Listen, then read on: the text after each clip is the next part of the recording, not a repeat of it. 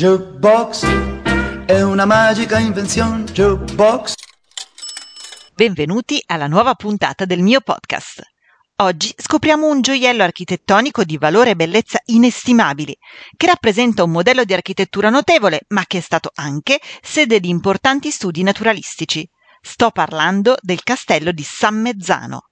Purtroppo il prezioso sito è assurdamente chiuso al pubblico per mancanza di fondi e cronici problemi burocratici.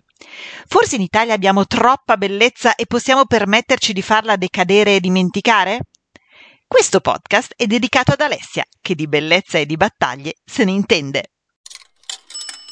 Prima del mio usuale augurio di buon ascolto, vi chiedo se avete voglia di mettere il follow al mio Arju Box, aiutandomi così a farlo crescere.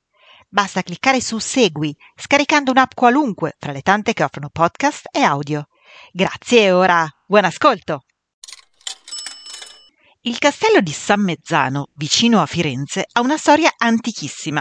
Pare che persino Carlo Magno vi soggiornò, ma ha assunto le sembianze attuali quando fu dato in eredità a Ferdinando Panciatichi Jiménez d'Aragona, nella seconda metà dell'Ottocento, il mecenate politico Panciatichi fu l'autore dei lavori che portarono il parco e il castello di San Mezzano a divenire il più importante esempio di architettura orientalista in Italia.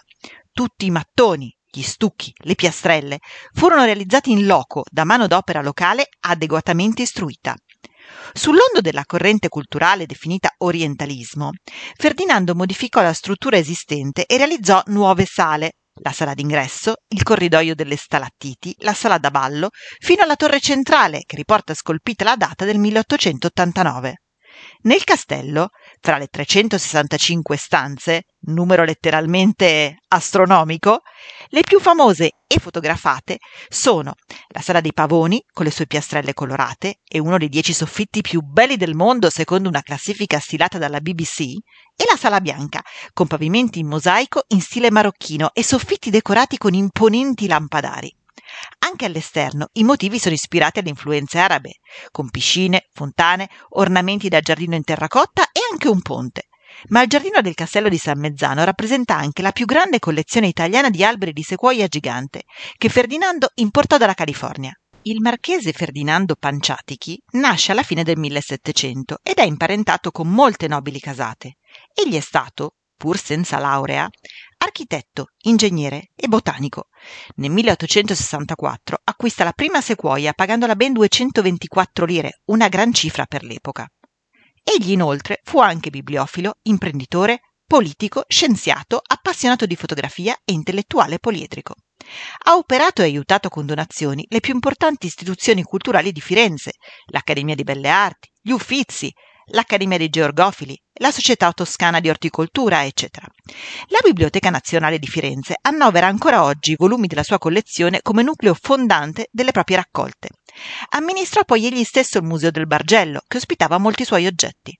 Amante dell'arte e collezionista di oltre 500 quadri di pregio, parte dei quali sono oggi collocati nei maggiori musei di tutto il mondo, possedeva una galleria e un museo, in parte nel suo palazzo in Borgo Pinti e in parte nel castello di San Mezzano, di eccezionale valore che metteva a disposizione di chi voleva visitarla, dietro però pagamento di un regolare biglietto.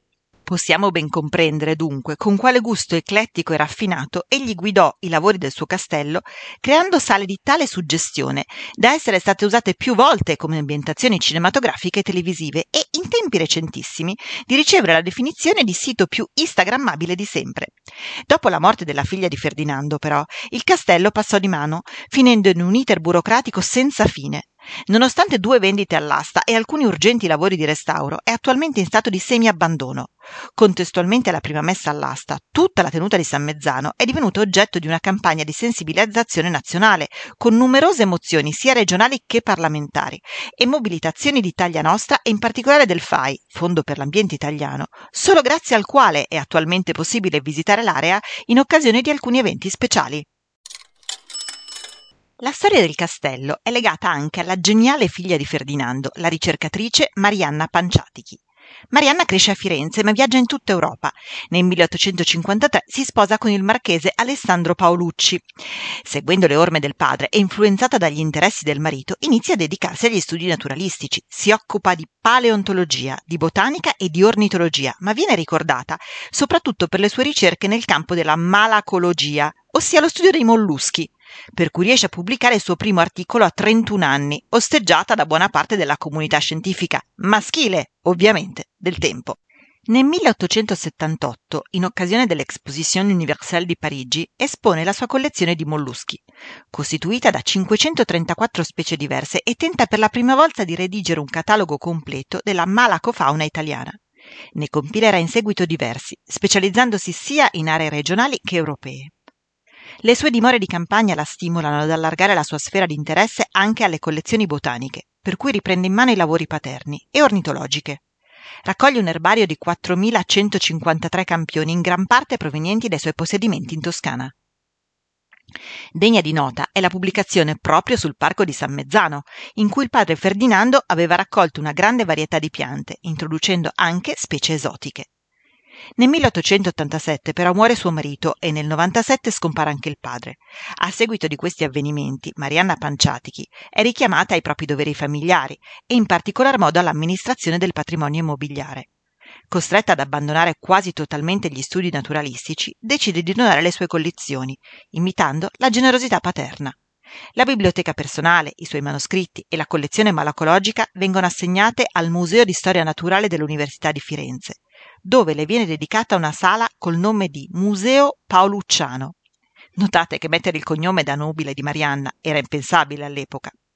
E dove ancora oggi si conservano gli esemplari di malacofauna raccolti dalla marchesa.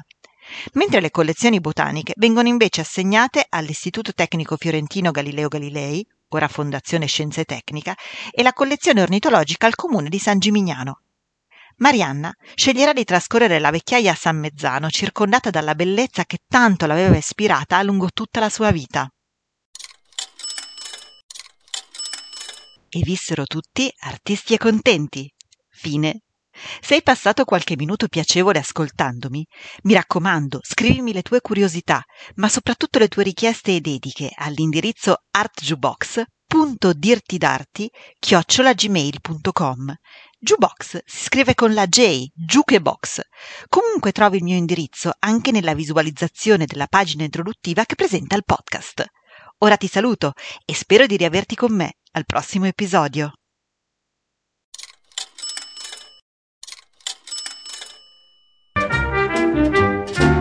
Jukebox è una magica invenzione. Jukebox